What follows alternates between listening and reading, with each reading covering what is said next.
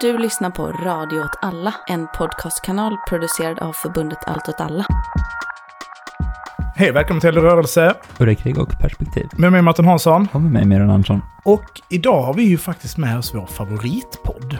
En stor ära. Eh, Li från Värdet av pengar. Vi är ju nördar allihopa. Nördar på lite olika saker. Mina, mina förkunskaper om det som eh, Värdet av pengar handlar om är oftast väldigt, väldigt, väldigt små. Men liksom när man hör någon prata om något så initierat så är det ju liksom någonting som man själv som nörd, vilket det ändå är, så, så är, ger det ju någonting att man har liksom generellt att man gillar nördar på saker. Är du nörd på ekonomi? Ja, det är jag nog. Kanske inte lika mycket nörd på ekonomi som ni är nördar på krig och lego. Men eh, nästan, Nästan. i alla fall. Jag. Det är ju en nörd som inte är med oss. Eh, Ja. Vi har ju inte Pontus med oss, så att vi har en öl till Pontus. Kan du öppna den med? Så. Det kom ut över ljudkortet. Det, är, det var dyrt. Bli Patreons! Eh, Vi behöver pengar till ett nytt ljudkort. Vi bjuder på... B- Bresnak skulle jag gissa att det uttalas. Eh, Till min fina poddkollega Mm, Pontus. precis. Som då inte är död, men nästan. Han befinner sig i Stockholm. Ja, det är ju samma sak. Vi eh, sitter i eh, studion, eller rörelsestudion. Vi har precis ätit middag. Och om ni hör klinkande, klonkande ljud så är det drinkar. Vad dricker ni för något? Jag dricker White Russian. Som du har gjort till oss. Ja, just det, så jag visste det. Det var en väldigt retorisk fråga. Du, du dricker å andra sidan bara rom direkt. Mm. Ur flaskan höll jag på att säga. Nej, direkt upphällt i glaset. Ja. Ja. Alla nördar har ju sitt fält. Man har, liksom, man har det generella paraplyet liksom. Och sen så har man oftast mindre fält inom det större som nörd. Liksom. Jag, jag då har ju inte andra världskriget som mitt fält. Och inte stridsvagnar under andra världskriget som 99% av alla andra krigsnördar har. Det hedrar dig. Ja, det det är stort av mig. Så jag, jag har ju Vietnamkriget istället. Eh, som de resterande 1% har. Vad är ditt eh, nördfält inom ekonomi? Jag tänker att det är ett väldigt så brett paraplybegrepp, ekonomi. Vad är din? Mitt stora nördfält inom ekonomi är ju handelsavtal.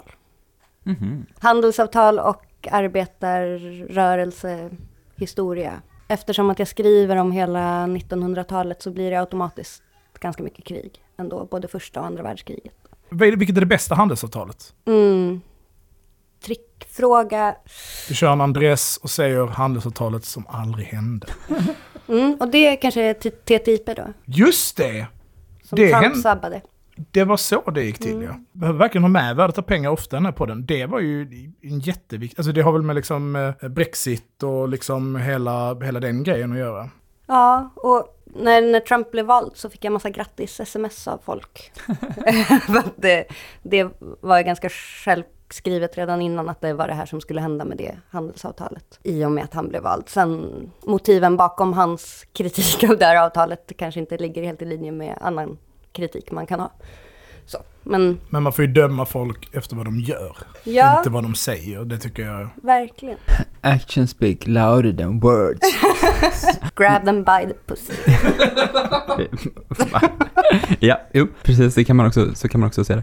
Bara TTIP, det var alltså ett Mm. handelsavtal mellan USA och EU. Ja, precis. Som också skulle föra med en massa andra grejer, typ copyright-lagstiftning och sånt. Man fick ju Ja. typ stämma länder för att de ville Precis. reglera en. Eller var det någon sån? Och det är inte specifikt för det avtalet egentligen, men det blev uppmärksammat. Den typen av klausul har funnits i handelsavtal sedan 60-talet kanske. Men blev eh, uppmärksammat när avtalet rörde två ekonomiskt jämförbara entiteter jämfört med som det annars brukar vara, att en part kanske är mycket svagare än den andra. Och då skiter man lite mer i det där. Vilket är det sämsta handelsavtalet? Jag bara ger dig alla sådana Ja, jättebra. fast vi körde på handelsavtal istället. Nu tänker du att det är stridsvagnar Ehm. egentligen som är frågan, men vi kör handelsavtal. NAFTA-avtalet är ju ganska kast för Mexikos del. Det, NAFTA-avtalet är ett avtal mellan Mexiko och USA och Kanada. Som varit, zapatisterna var jättemycket emot. ja, som har varit ganska fördelaktigt för USA och Kanada men inte så fördelaktigt för Mexiko. Vad fick Mexiko med på det? De hade inte så mycket att säga till om i den. Mm. Eh, om de vill ha eh, stöd från USA och Kanada. Det finns ju också såklart intressen i Mexiko som vill se ökad handel och så vidare. Mm. Det är ju inte nödvändigtvis dåligt för alla i Mexiko. Vilket är det sämsta kriget? Det, det sämsta kriget, det tråkigaste kriget, men det är alla krig innan fransk-tyska kriget. För det är bara hästkrig. Mm. Är det för lite Alltså- kul teknik alltså? Men det är bara hästar. Det är bara att det är så här, det är, vi hade flest hästar, vi vann. Mm. Man sådana här fylkingar, eller vad det hette, och slogs med sköldar och yxor. Men då hade man ju hästar liksom. När man hoppade av dem. Ja, men då var de viktiga ändå. Andra världskriget är ju också ett hästkrig. Det är väl ingen jävel som vill lära känna det. Nej, men okej. Sämst, sämsta kriget. Eh, sämsta kriget är väl andra världskriget, tänker jag. Fruktansvärt krig. Det dör extremt mycket människor. Det drivs på helt eh, liksom, absurda grunder på, på alla håll och kanter. Det är också framtvingat av liksom, en kombination av liksom, rovkapitalism och nazism. Och eh, de långsiktiga konsekvenserna av det är att typ alla, alla projekt att utmana kapitalismen som den rådande hegemoniska strukturen måste militariseras. Men... Det kan man argumentera för att det redan sker på mellankrigstiden, men eh, det tänker jag verkar att det, det liksom skrivs in i sten på ett annat sätt efter andra världskriget. Fascismen förlorar ju ändå. De vann spanska inbördeskriget. Det är ett sämre krig. Eller, eller alla så här koloniala utrotningskrig där bara de förlorande sidan bara blev helt döda. Liksom. Alltså, Mm, var det krig? ja, Var inte det oftast bara etniska rensningar liksom? Mm. Fair enough. Mm. Som rent nördintresse så tänker jag att, att krig där liksom folk, alltså nu väl alla- det blir väldigt abstrakt, men, men liksom att krig där folket är den liksom definierande faktorn i krigets utkomst är väl det som är intressant. Och det är de ju i någon mån i alla krig, men jag tänker till exempel att, eh, ja men då blir det ju liksom så här typ Irakkriget, var det ett krig? Gulf, Kuwaitkriget, var det ett krig? För, för irakierna var det ju i allra högsta grad ett krig. Men för amerikanerna så tror jag inte det var ett krig. Det uppfattades inte som att man befann sig i ett krig. För folket i USA. Och då liknar det ju mer då, om man ska parafrasera negro och dem, liksom, som någon typ av polisiär aktion. Och det kanske det kan vara så att det kan vara ett krig för den ena parten och, och, och inte vara ett krig för den andra parten. Eh, och på så sätt blir ju, blir ju um, andra världskriget är ju i allra högsta grad ett krig. Men, men det som är intressant med till exempel Vietnamkriget är att man kan se hur krig är förlängningen av politiken, om man ska se Clausewitz liksom. Så blir ju Vietnamkriget också där politiken blir en förlängning av kriget på ett sätt. Och det är väl därför det blir spännande. Och det börjar ju i någon mån efter Napoleon. Liksom. Ja. Mm. Ja. Långt konstigt svar. Vilket Ja, är det sämsta legot? Megablocks. Det finns sånt som heter så. Megablocks finns det något som heter, eh, det är nog inte sämst, utan det finns ju här Enlighted Brick och de liksom, men jag brukar kalla de här klonmärkena bara för runklego. Eh, med en term jag läst på internet. Som, Vad betyder... Ah, klassiskt runklego. Ja, det är bara kastlego. Bitarna spricker, de För att runka kast. Har låg, de har låg clutch power. Är det så known att eh, personer som har döpt det här... Ja, just det. Ja, men runk. Du, eh, du är Producenten är- producent, du får chilla lite. Eh, Mm, Okej, du gillar inte runklego? Nej, nej, men det ska jag det säga, alltså- förvånar mig. produceras ju generellt i Kina liksom, Mm. är så här Bi, eller? Nej men alltså det, alltså sen så finns det bra klonmärken i Kina också. Lepin var ju ett väldigt starkt legoklonmärke, jag har köpt flera satser till exempel. Och eh, Satser. Nej, jag vet, jag trodde nog det. var- jag hörde det. eh, Köp flera satser av runklego. Nej det är ju inte det. Säger jag ju. Man kan till och med hävda att de hade till slut högre precision än Lego själva hade på sina bitar. Men till slut blir är det förbi- högre? förbjudet på grund av handelsavtal med EU och Kina. Så, Precisionen. så att vet du det, Vad var det som Ifall var... man köper den nu så tar de det tullen och så bränner de det. Så man, får, man kan inte köpa det längre. Men jag hann lite före. Och det framför allt var det ju när det var eh, Legos eh, eh, linje som är så, vad heter de, modular buildings liksom. Där de första inte var så populära och sen så har de gjort 20 till och då vill alla ha de första. Så nu, de kostar så här 2000 spänn, men nu kostar det 30 000 att köpa en sån oöppnad. De har liksom blivit rare liksom. Mm. Eh, Men då kan man bara köpa en likadan som en klon från Kina istället. Vilket jag gjorde. Nice. Men nu kan man inte göra det längre för att det är stoppat av liksom import, EU och så. Men De de, börjar- andra, Enlighted Brick och de, alltså det finns ju massa sådana märken. De liksom gör sig skeva bitar som inte sitter ihop ordentligt, dåligt tryck, liksom snea ansikten på gubbarna och allt möjligt. Ofta glansig ful plast istället för liksom robust och så. Ja, Ja, Det är det du brukar lägga upp på Twitter. Sådana konstiga ansikten på legogubbar. Det är ju äkta legogubbar som blivit feltryckta. Okej, Men förlåt. där ska man säga att allt deras ser ut så. Och liksom, det är inte coolt längre när det liksom inte är Ja, det är en coolt när bug Lego utan en gör det. feature liksom. Ja. Ja, det tycker jag. Vadå, när, det är, när det är liksom något som ska vara bra och äkta och så har det blivit fel, då är det liksom spännande. Mm. Men när det bara är sloppy från början, då är det bara kass.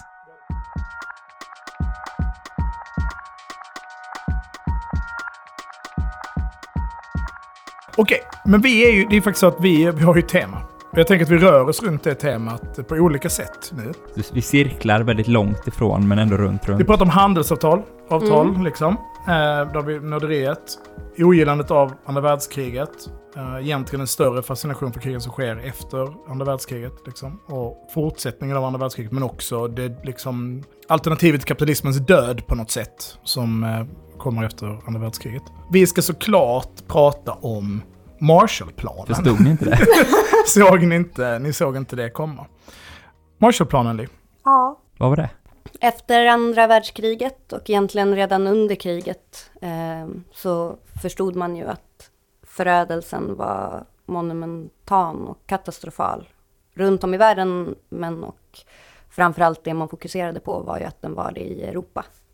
Eh, och redan under kriget så började man ju prata om på olika sätt om hur man skulle återställa ekonomin efter kriget. Och till exempel, nu blir det här en liten parentes, men till exempel arbetarrörelsen i Sverige lanserade ju ett arbetarrörelsens efterkrigsprogram. Under kriget kom 43-44. Där man också diskuterade hur ska vi i Sverige bidra till Europas återuppbyggande på olika sätt. Där var taken väldigt mycket, vi har ganska dålig goodwill nu efter kriget. Det är inte vårt fel. Det bara råkade bli så för att vi var neutrala. Eh, men nu måste vi återställa den här goodwillen för att vi ska få sitta med när de här nya institutionerna ska upprättas.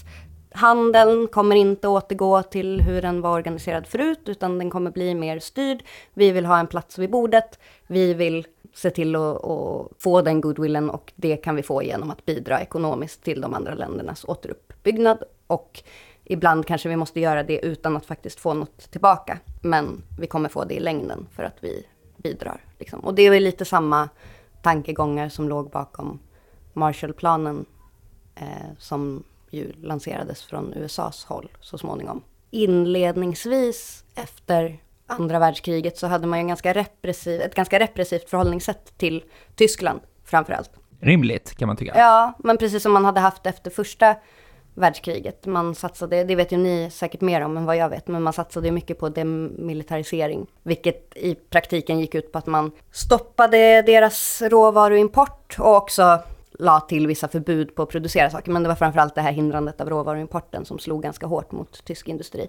Sen efter några år så insåg man att det här kanske inte var så smart ändå. För att nu går ekonomin piss i Tyskland och i hela Europa och vi kanske behöver få igång den ekonomin för att USAs ekonomi går ju toppen, men de behöver ju också ha marknader för sina produkter. Man har Sovjetunionen som utgör ett stort hot politiskt för amerikanska världen. Då börjar man diskutera den här Marshallplanen kan man säga. Kanske vi inte ska prata så jättemycket om det idag, men, men jag, när jag lärde mig liksom hur första världskriget funkade, Ja, så är det ju en stor grej i det att när du har lånat lite pengar av banken så äger banken dig. När du har lånat väldigt mycket pengar av banken så äger du banken. Att USA hade ju investerat extremt mycket i de här krigen. Gett stora lån, framförallt till, precis som under första världskriget, gett det till, till, till eh, Storbritannien eller till England. Om alla de projekten bara skulle gå på röven, alltså rent ekonomiskt då, och gud förbjude kommunisterna skulle ta makten i till exempel Frankrike, vilket ju var rätt, ändå ett reellt hot. Då var USA också så här, shit, vi kanske inte får tillbaka våra pengar.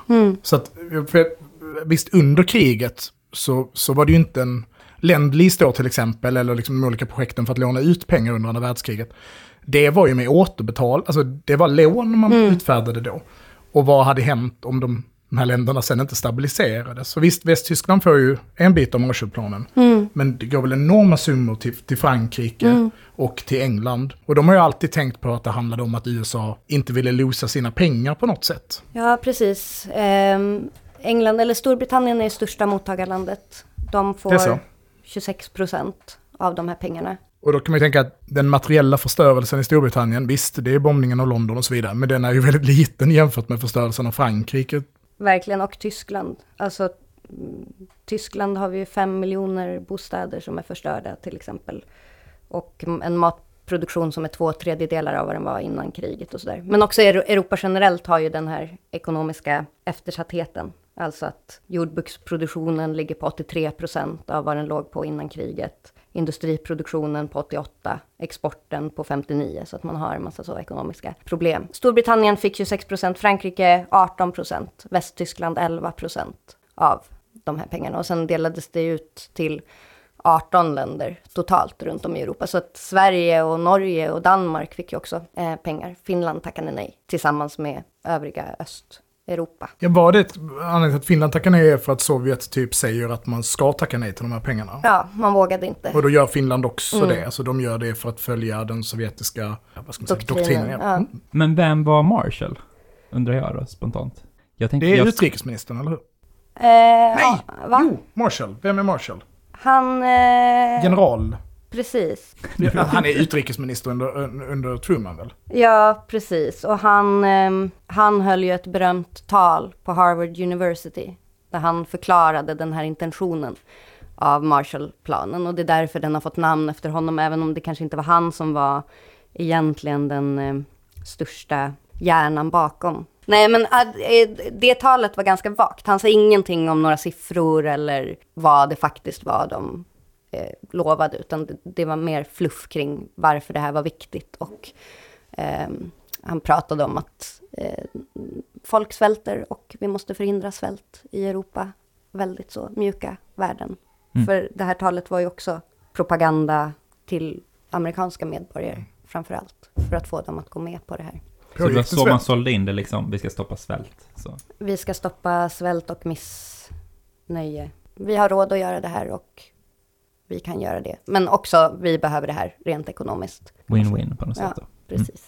Det gillar amerikaner. Stämmer Ja. det då? Behövde USA Marshallplanen? Och funkade Marshallplanen? Två bra frågor. Den sista frågan, om vi börjar där, så är det väldigt omdiskuterat och det har forskats jättemycket i om Marshallplanen behövdes och hur bra den funkade och vad den hade för effekter och så vidare. Ehm, Det man har kommit fram till är att den bidrog med att höja nationalinkomsterna med ungefär 3% under de här åren. Och det betyder en BNP-tillväxt på 0,3% per år ungefär i Europa tack vare Marshallplanen. Det är inte enormt mycket, liksom.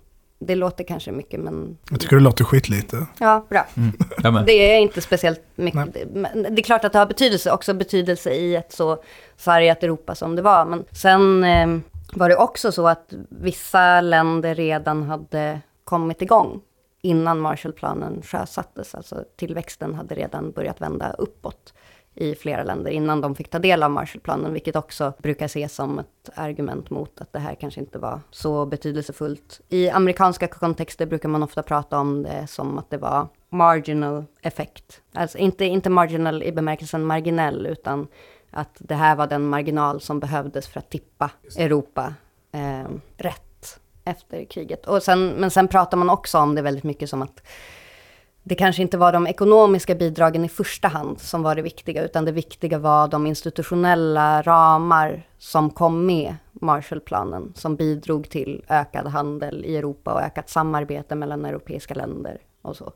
Att det var det som hade betydelse snarare än något annat. Nu i efterhand så har vi ju bilden av att USA spelade en direkt avgörande roll i andra Mm. världskriget. Det stämmer, sett till andra världskriget i sin helhet. Alltså Stilla havskriget, så det bär ju USA någonstans på sina axlar för att stoppa de fruktansvärda krigsbrott som Japan höll på med och, och begränsa deras framfart i, i, i Asien. Men jag tänker ur ett historiskt perspektiv och som euro, europeer då, hur man betraktade det amerikanska liksom, inflytandet eller liksom pondusen på något sätt efter andra världskriget. Så är det klart att det spel, de spelar en jätteviktig roll för Frankrike och Englands möjlighet att, att återta Frankrike framför allt. Och befria, befria Belgien och, och, och, och så vidare.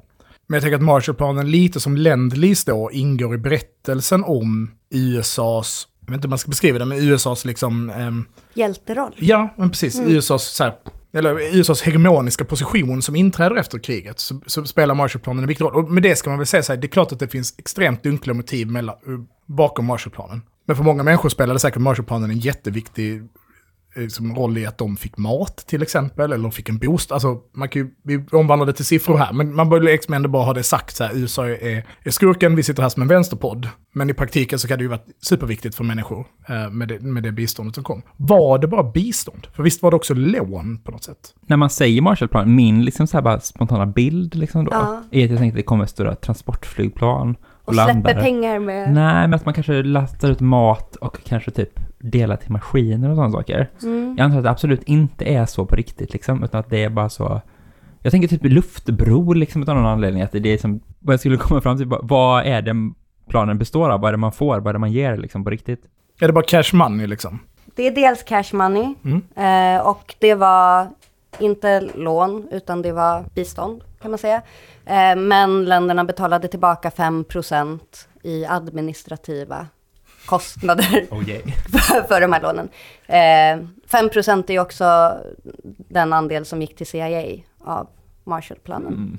Ehm, Så att utföra administration. Ja, eh, alltså det var inte det mottagarländerna betalade, men 5% gick till CIA för att sätta upp verksamhet i olika länder, vilket ju är en av anledningarna till det här narrativet kring att Marshallplanen också handlade om att bekämpa kommunism, på, eller narrativ och narrativ, jag menar det är ju, i praktiken är det ju så, eftersom att Mm. 5% av pengarna gick till CIA. Sen handlade det också om att öka eh, importen och exporten av varor. Eh, så att det handlade också om råvaruexport från USA till Europa. Det var dels allmänna bidrag och sen mer riktade bidrag till specifika industrier och så vidare. Eh, så det var lite blandat och de europeiska länderna var väldigt involverade i det här också. Så att man samlade alla mottagarländer och de hade en egen kommitté kan man säga. Som eh, såg till att följa de villkor som hade satts upp och också eh, administrera det här på liksom den europeiska kontinenten. Men eh, apropå det här med huruvida det var, hur, hur viktigt det var, så kan man också se att det inte riktigt finns någon korrelation i vilka länder som fick mest bidrag och hur återhämtningen såg ut. Alltså, som vi sa, Storbritannien och Frankrike fick störst bidrag, men det var Västtyskland som återhämtade sig först och snabbast. Och det hade att göra mer med inhemsk västtysk ekonomisk politik kanske, än vad det hade att göra med Marshallplanen. Och sen brukar man då, alltså diskuterar man hur stor betydelse hade det att Västtyskland återhämtade sig så snabbt för den ekonomiska återhämtningen jämfört med Marshallplanen och så. Ja. Och visst är det något med Grekland också på något sätt? Mm. Grekland får också en bit av kakan. Precis, och de får en bit av kakan redan innan Marshallplanen sjösätts. För att där är det stökigt. Ja, det är jättestökigt om man vill försöka få ordning på det. För att kommunisterna Och är sugna på makten. precis, och Spanien får ju inte. Nej, just det. De blir ägda. Ja, Det är ju kul att liksom Tyskland och Italien får. mm. Men Spanien bara så här, neutrala jävlar. ja men det var Franco. Ja, precis. Jag menar att det är ju det. Nu, nu sa jag neutrala, men jag menar, ni lekte neutrala under Ja. kriget liksom. Men sen, intressant nog, några år senare eh, så svänger det där. För att då vill man gärna stötta Franco i kampen mot kommunisterna. Men tidigare så sa du att eh, de här pengarna delvis gick, eller liksom institutionella ramar, hur de utvecklades i Europa och så, eller le- bidragstagarna. Mm. Vad är det för ramar, eller liksom, vad handlar det om? Ja, men dels har man ju då den här samarbetskommittén eh, mellan de här europeiska eh, bidragstagarländerna som man brukar peka på var viktigt för att underlätta den europeiska gemenskapen. Och sen, det är lite oklart, eller det är inte helt lätt att sortera i vad som är Marshallplanen och vad som är andra typer av initiativ. Men efter andra världskriget så kommer det ju väldigt många nya institutioner som växer fram i Europa. För att underlätta handel, för att underlätta kreditsamarbeten och ja, till exempel kol och stålunionen som växer fram och som så småningom blir EU. är ju ett sånt paradexempel på den här nya typen av institutionella ramverk som växer fram i Europa efter andra världskriget. Hur mycket det går att härleda till Marshallplanen specifikt kan man ju diskutera, men det är klart att en väldigt viktig del av Marshallplanen också var att mottagarländerna skrev under på att arbeta för ökad handelsfrihet eh, och han, ökat handelsutbyte i Europa. Jag tänker att eh, nu som eh, de proletären-läsare vi har, sitter man och hoppar i luften här liksom av att ett CIA 5% projekt var det som initierade det som skulle bli EU i Europa. Mm. Liksom att det är som allting är puppeteering från eh, CIA. Men det som har hänt på något sätt, efter första världskriget så är det ju någonstans som att man säger så här, men Tyskland är fortfarande vår huvudfiende. Och, och i den här, liksom, som vi har pratat tidigare i podden, att man har de här två, man har de, den växande makten och så har man en fiendemakt och så förhåller man sig till den. Men Marshallplanen måste ju någonstans vara liksom spiken i kistan för den idén. Tyskland är inte längre USAs huvudfiende, eller liksom Englands huvudfiende, eller Frankrikes huvudfiende.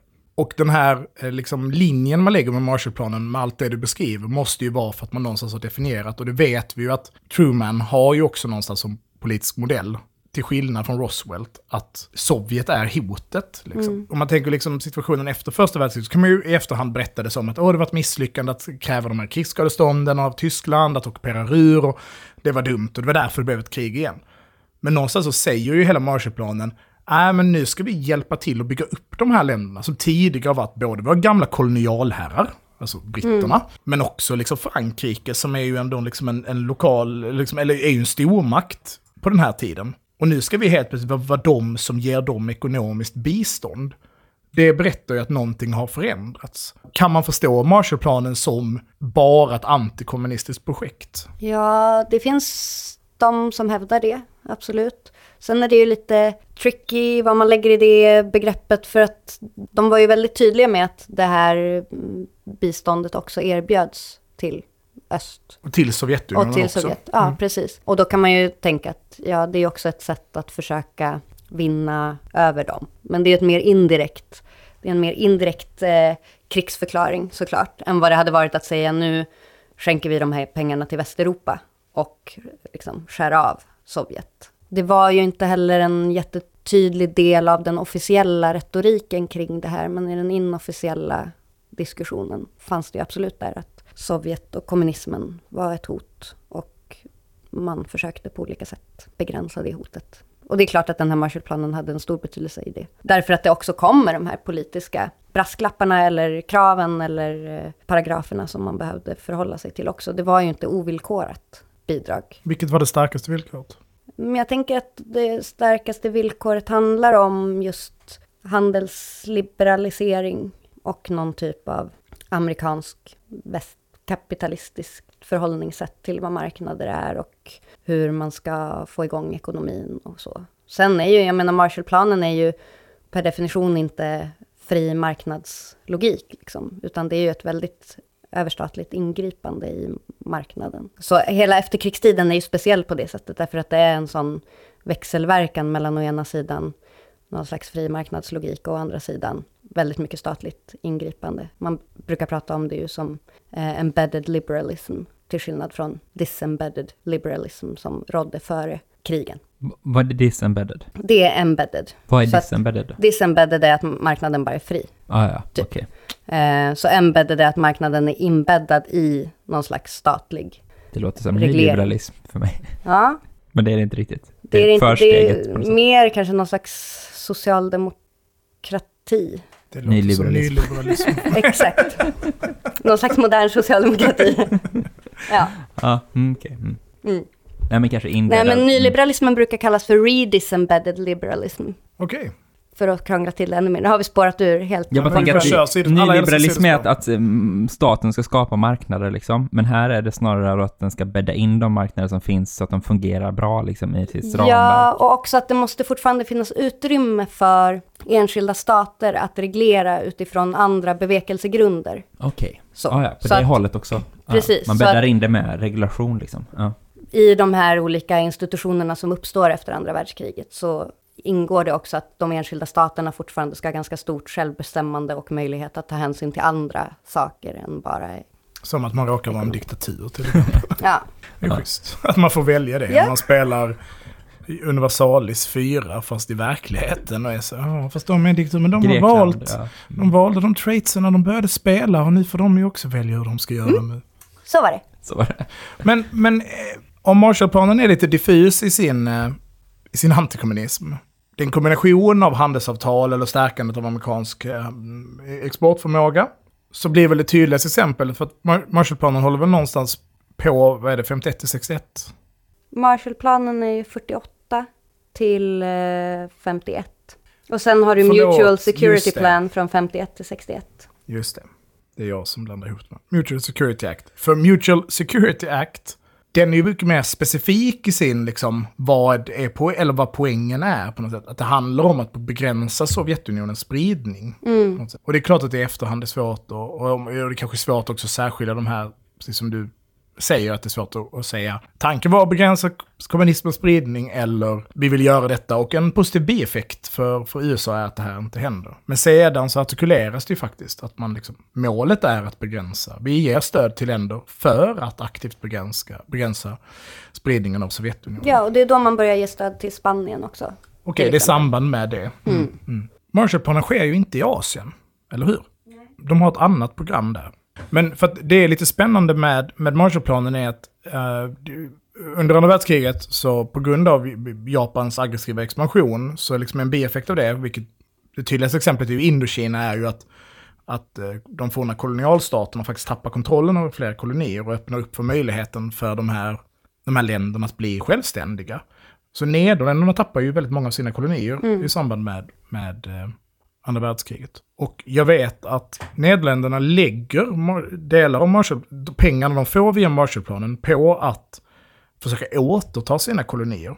Och får då sin bidrag stoppat. Att man säger liksom, men det, det är inte det här pengarna skulle gå till. Och det kan man väl tänka antingen då för att USA har egna planer, men det är väl också det spännande med USAs historiska liksom antikoloniala tradition på något sätt.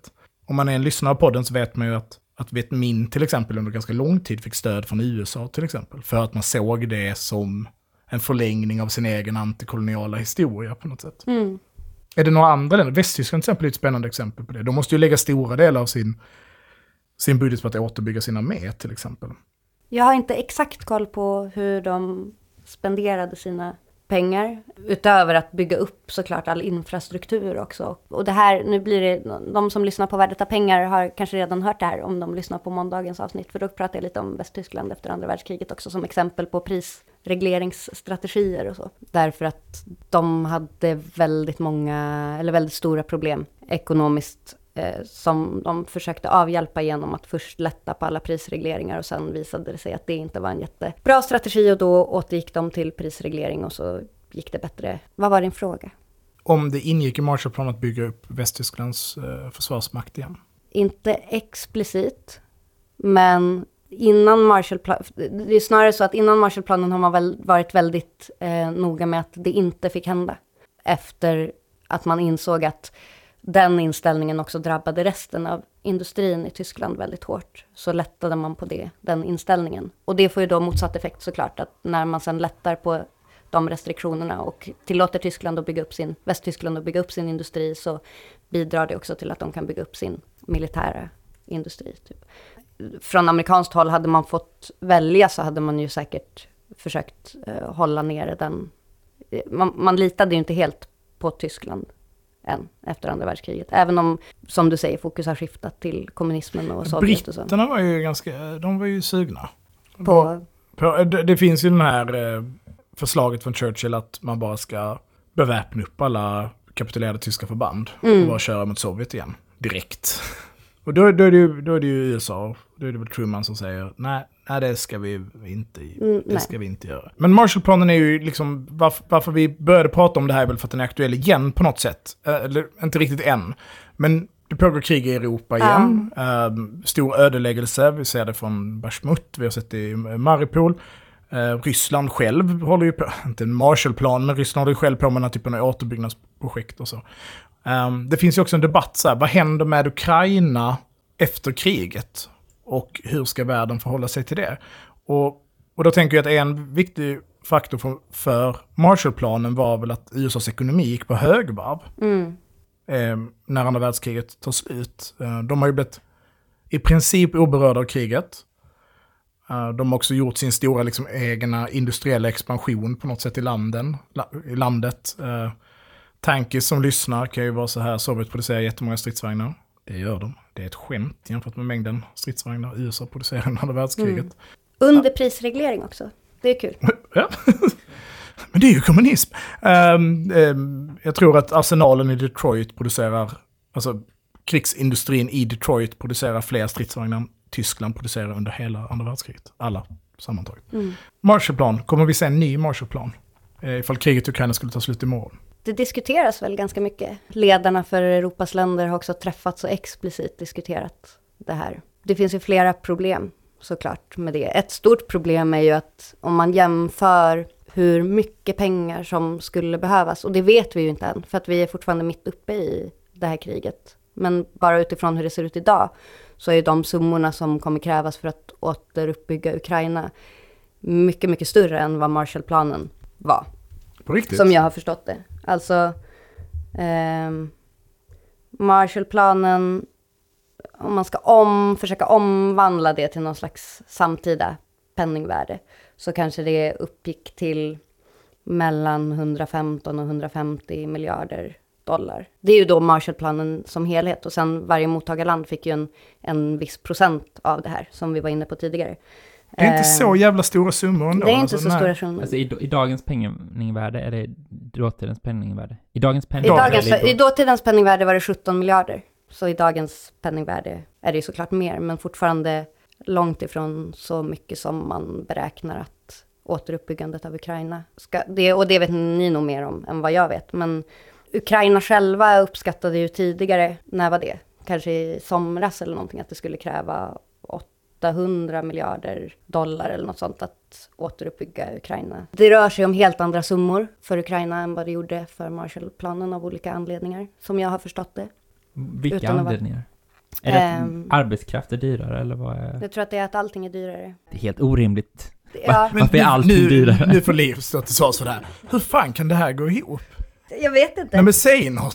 Ja, det, här är helt, det här är som elektricitet, det är helt obegripligt. Jag vet, det är något vatten som flödar hit och dit och... Ja, men för jag vet ju vissa saker, till exempel vet jag att, att en ukrainsk soldats lön enligt Mm. avtal är hö i krig är högre än vad en amerikansk soldats lön är i krig. Jag vet, och det tänker jag att det var en stor skillnad under världskriget kanske var att man inte satt på så jättestora löneskulder till olika soldater. Alltså, men det, Säkert, men sen får man ju också tänka att om man bara tänker på hur man, hur infrastruktur, hur mycket infrastruktur kostar idag jämfört med hur mycket infrastruktur kostade förr. Eller hur? För det är det som är det viktiga. Man har sprängt sönder saker. Ja, Vägar, hus, vattenkraftverk, skolor, vad du vill. ja. Det är det som man kommer göra mest, bygga upp dem. Och det är relativt sett allt annat i ekonomin dyrare nu för tiden än vad det var då. Eller? Är, Ja, är det, och är det för man att man har kommit på massa sådana byggstandarder, att allting måste vara anpassat och jada, jada. Vi skulle bara bygga sådana fina, arkitektupproret hör mig, Ja. sådana 1900-tals tidigt hus, sent 1800-tal, då hade det inte haft de här problemen. Är det det du säger? Sen är det ju också att eh, du, du har ju mycket större befolkningar idag än vad du hade då. Just Alltså, det. det är fler människor Fler hus, fler vägar. Ja, allting. Sen läste jag också en artikel eh, av någon eh, veteran som handlade om mineringen. Det vet ni också Den mer om kommer ju än kosta jag. Men en jävla massa. eh, om man, eh, enligt honom då, om man eh, utgår från hur många minor som har eh, rensats. Hur, vad säger man? Mm. Ja, kan man säga det? Rensats Eh, absolut. rensats Ryts. nu. Se, se, hur många minor som rensades senaste året i världen totalt. Om man skulle applicera det på hur många minor som behöver plockas bort i Ukraina så kommer det ta tusen år liksom, att bli av med de här. Och det är ju centralt för att man överhuvudtaget ska kunna komma igång med jordbruksproduktionen igen, att man kan bli av med de här minorna. Det är också väldigt kostsamt. Det är ju inte hela Ukraina, det är miner. Är det så att det ligger mycket minor där man på jordbruksmark? Det tror jag det gör. Jag tror det ligger minor i hela jävla Ukraina. Runt Lviv så har man minerat. Norr, norr om Lviv har man säkert minerat. Jo, jo, ut med gränsen och så, men alltså hela inlandet och så. Det, det är klart man inte minerat hela Ukraina liksom. Men det är klart man har minerat ofantligt, ofantliga mängder. Och jag tänker att Mm, varenda ställe Ryssland har varit på och dratt sig tillbaka så har de minerat. Visst. Mm. Och så har Ukraina minerat för att hålla upp försvarslinjerna. Eh, och då kan det vara jätteviktigt att man skulle rita ut på någon karta exakt var det var någonstans. Men det är ju inte som att man har sagt någon liten GPS-koordinat på varje liten mina. Utan det är ju... Är det, Apropå lönekostnader så tänker jag också att lönekostnaderna för någon som rensar minor borde vara högre. När man inte har tyska soldater, man bara kan säga Mm. gå ut och plocka upp era minor igen. Jag har ändå svårt att köpa det här, för jag tänker så här, relativt Ja, USAs ekonomi ja, så borde det vara typ samma. För jag menar, du säger att Ukrainas befolkning är mycket större än Europas befolkning efter andra världskriget. USAs befolkning är också jättemycket större. USA har väl råd med en massa saker. Eh, speciellt om man skulle omfördela pengar och sådär. Men det handlar också om vilket läge man befinner sig i.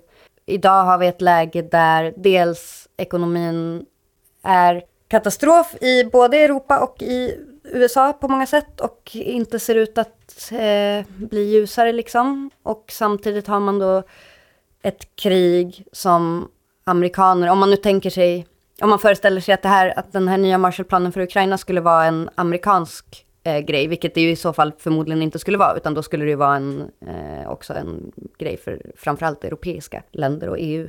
Om man tänker att det skulle vara en amerikansk grej så handlar det också om vad har de för intresse i Ukraina?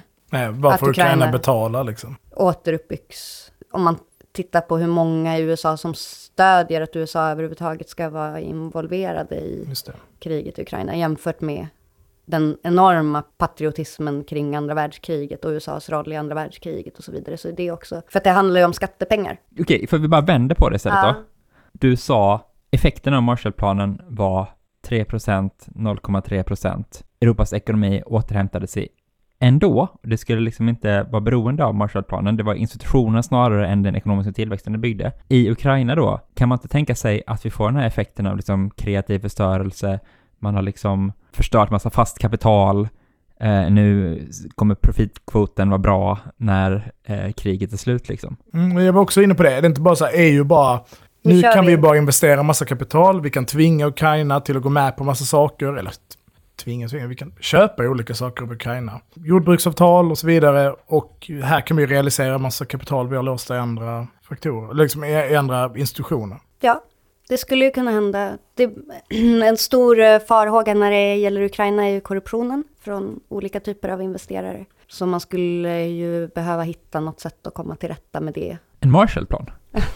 Det skulle ju absolut kunna hända. Jag har också sett eh, diskussioner om att man skulle kunna plocka ryska frysta tillgångar och pumpa in dem i Ukraina istället om man liksom kan se till att eh, expropriera dem och om så småningom i det väldigt osannolika läget att eh, Ryssland skulle förlora kriget eh, kräva dem på något slags krigsskadestånd och pumpa in det i Ukraina. Men det är nog ganska långsökt, tror jag. Jag vet inte vad ni tror som experter. Också liksom, nej, alltså inte som expert alls, men bara som spekulerar på din planhalva istället. För liksom USAs perspektiv, långsiktigt så, ifall man tänker sig just den här post-Putin-situationen liksom, då vill ju de att Ryssland är en blomstrande ekonomi. Ja, men det, det ju, ser man ju bara liksom i hur motvilligt Tyskland har varit i att stödja Ukraina för att man har haft de handelskontakter man har haft med Ryssland liksom. Alltså, jag tänker att ekonomin totalt är så globaliserad nu att man bara vill ha max output överallt liksom. Att det är liksom viktigare än att den sidan man höll på i kriget ska få en bra ekonomi liksom. Imperiet hit och dit liksom, någonstans. Förstår du vad jag säger? Ja, nej men absolut. Jag tror att det är helt sant. Det ligger nog inte i någons intresse att Ryssland skulle bli helt eh, knähugget. Vad säger man på svenska? Ja, den vägen skulle man nog inte heller gå. Men jag tror att det är också ganska svårt. När man, om man tänker Marshallplanen till exempel så tillkom ju den efter kriget. Det är väldigt svårt att göra upp planer när det fortfarande pågår ett krig Ja. och veta vad man har för, eh, veta vad man har för eh, förutsättningar att jobba med överhuvudtaget. Det finns ju också en, en liksom väldigt viktig komponent som saknas i liksom post-Ukraina-kriget eller postkriget i Ukraina. Och det är ju att det finns ju de facto ingen ideologisk skillnad mellan Ryssland och USA. Det finns inget biologiskt, politiskt, ideologiskt vapen som sprids från Ukraina, från Ryssland in i resten av världen som behöver begränsas eller sättas liksom inom ramarna. Är ni med? Alltså att det finns i Marshallplanen och, Truman-doktrinen bygger ju någonstans på att vi måste bygga upp de här länderna för att vi behöver ha en resiliens mot vissa ideologiska strömningar. Det här gör ju då kommunismen som det biologiska vapnet som sipprar ut från Sovjetunionen hela tiden. Vad är det som sipprar ut ur Ryssland? Rovkapitalism, liksom, till skillnad från... Vad är emot transpersoner? Nej, just det. det Nej, precis. De, gillar också. inte bögar. Det är ju det som ska sippra ut från Ryssland då, liksom. Nej, men är ni med? Så att det finns ju heller inget geopolitiskt intresse mer än att begränsa den ryska förmågan att diktera handelsavtal i sin tur. Alltså det finns ju ett intresse för USA och, och hålla liksom open sea för liksom hela, det, hotar inte Ryssland men Kina i förlängningen om liksom sjöhandel, sjöfart och så vidare. Men ur ett rent geopolitiskt syfte, så, eller geopolitisk strategisk dimension, så finns det ju ingen annan poäng för USA än så här, vi vill att Rysslands armé ska bli eh, vinklippt. Och sen är vi ganska nöjda om Ryssland eh, förblir det de är. Ja, för man vill väl ändå hålla NATO-gränserna. Ja, och då kanske det kan finnas ett poäng med att bygga upp Ukraina. För, för det kanske, de har inte sagt, men, men Marshallplanen och Truman-doktrinen i förlängningen är ju också det som leder fram till NATO i någon Ja. mening. Mm. Precis. Så där finns det ju en parallell. Sen, jag tänkte på det, apropå det här med USA och deras ekonomi och så vidare. Att också Marshallplanen stoppades ju på grund av Koreakriget. Så att så fort ekonomin i USA behövde dirigeras om någon annanstans så blev det för politiskt känsligt eh, med den här typen av bistånd. Om man då tänker att vi idag befinner oss i ett läge där, ja, Jag ska säga det som du insinuerar. Ja. Om man då tänker sig en situation där USA föreställer sig att de ska vända sig mot Kina nu, ja, så vill inte de sitta och pumpa in pengar i Ukraina.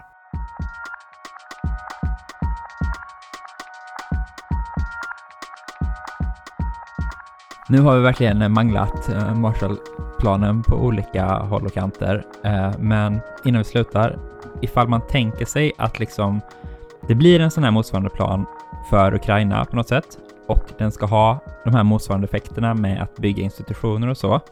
Hur skulle liksom USA reglera det? Hur skulle de utforma ett avtal för att få igenom de liksom effekterna och bygga de institutionerna i Ukraina man idag vill ha då i ett sånt? Har du någon idé om det? Mm.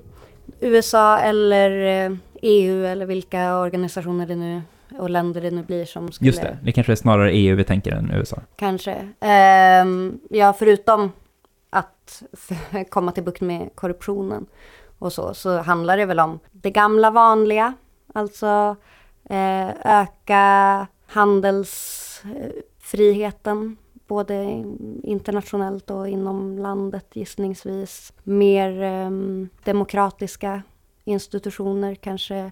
Men ska man gå med i EU eller ska man gå med i Schengen eller liksom, är det, är det en del, ett krav? Det vill väl Ukraina kanske redan själva? Ukraina vill det, frågan är om EU vill det. Alltså det finns ju också ganska mycket motstånd i EU kring att, eh, vad heter det, utvidga EU. Som inte bara tror jag har att göra med att man inte vill släppa in hur korrupta länder som helst, utan som också har att göra med eh, maktförhållanden och så. så att, Det är ehm, ändå, vad är det, 40 miljoner människor i Ukraina. Det skulle bli många röster i parlamentet Ja. liksom. Ja. Precis. Men de kanske kan få någon sorts lydstartsfunktion där bara var tredje röst räknas eller någonting. Då kanske En det slags är satellit... Ja. Eh, mm, Lille-EU, som de kallar det. Det kan man ju säga generellt med så här krigsbistånd och så som har varit i Ukraina nu. Så har ju USA gett överlägset mest. Eh, och framförallt liksom militärt. Eh, EU har gett finansiellt. Men Frankrike och Tyskland har gett som procentuellt av sin ekonomi mycket mindre än till exempel Estland som har typ gett 1% av sitt BNP i vapen till, till eh, Ukraina liksom. Så det är verkligen olika liksom dragkrafter i EU och så. Men jag tänker hur intresserade man är om det här liksom. Verkligen. Och, sen, och då är frågan hur stort inflytande har Estland i förhållande till Frankrike i, eh, i EUs institutioner? Ja, det är en fråga. Jag vet, det är svårt att svara på. Jag har jag, kan bara, jag kan bara gissa. Men jag gissar ändå att Estland är en riktig powerhorse. Alltså. Ja. Att det är de. Ehm, vi behöver avrunda där. Vi är uppe i, i, i vår tid. Vi måste återgå till öldrickande. Du säger alltid det, vi måste avrunda, vi måste avrunda. Det ska vi bara säga så här, nu var vi klara, nu är det här ämnet helt jävla uttömt. Finns inte ett ord till att säga om det. Eller ska vi bara fortsätta avsnittet i liksom timtal? Bara till att köra vidare, bara gå runt med mikrofon. Jag är ju här till på söndag. Mm. Så Nu då är fredag när det vi spelar in. Så. 72 timmar, så vi Ja. kör på. Liksom. Nu avrundar vi. Så då säger vi så här. Um, Li, Ja. om man vill följa dig på något sätt, förutom att lyssna på Värdet av pengar. Kommer på måndag. Eller det har ju redan kommit Nej, när precis, vi det släpper. Det inte. kom i måndags. Det kommer i måndags, en måndag kom det. Kanske, det kom någon gång. Precis som ditt runklego. Vad vulgärt det låter när du säger det så. Ja, om man vill följa mig. Li Eriksdotter på Twitter kanske är det sättet man kan följa mig. Du skriver också lite. Ja, ibland. Mm. Följ mig där jag skriver. Läs min avhandling när den kommer om fem år. Mm. Ja. Man kan Ja. eh, följa mig på Twitter. Där heter jag ättrojkan1337. Man kan följa dig på Twitter. Det heter jag Ätslukål. Och man kan följa oss på sociala medier. Andra Och man kan följa medier. Pontus också som inte är här idag men som vi öppnade en öl för ju. Just det. Min poddkollega. Han heter PNTSNS. Ja, Pontsnus utan vokaler tror jag. Mm. Man kan följa oss på Facebook, där heter vi eld och rörelse. Man kan följa oss på Instagram, där heter vi eld. och rörelse. Punkt glömde du. Yes. Du, bruk, du, har- du, har, Fan! lärt, Jag har du har lärt dig att sätta den här och satt den typ 10 avsnitt i rad. Jag har inte kunnat rätta dig, men nu kommer äntligen möjligheten. Och man kan också bli Patreon. Och hade vi inte haft eh, Patreons så hade det här avsnittet blivit betydligt sämre. Eftersom att vi har faktiskt Radio Allas eh, ljudteknik här. Och en eh, Producent. Ja, precis. producent sitter i rummet, Mm. ger lite halvjästa kommentarer. Mm. Um, tack så mycket för att ni har lyssnat. Tack. Tack för att du var med, Li. Ha det fint! Hej då! Hej då! Hej då!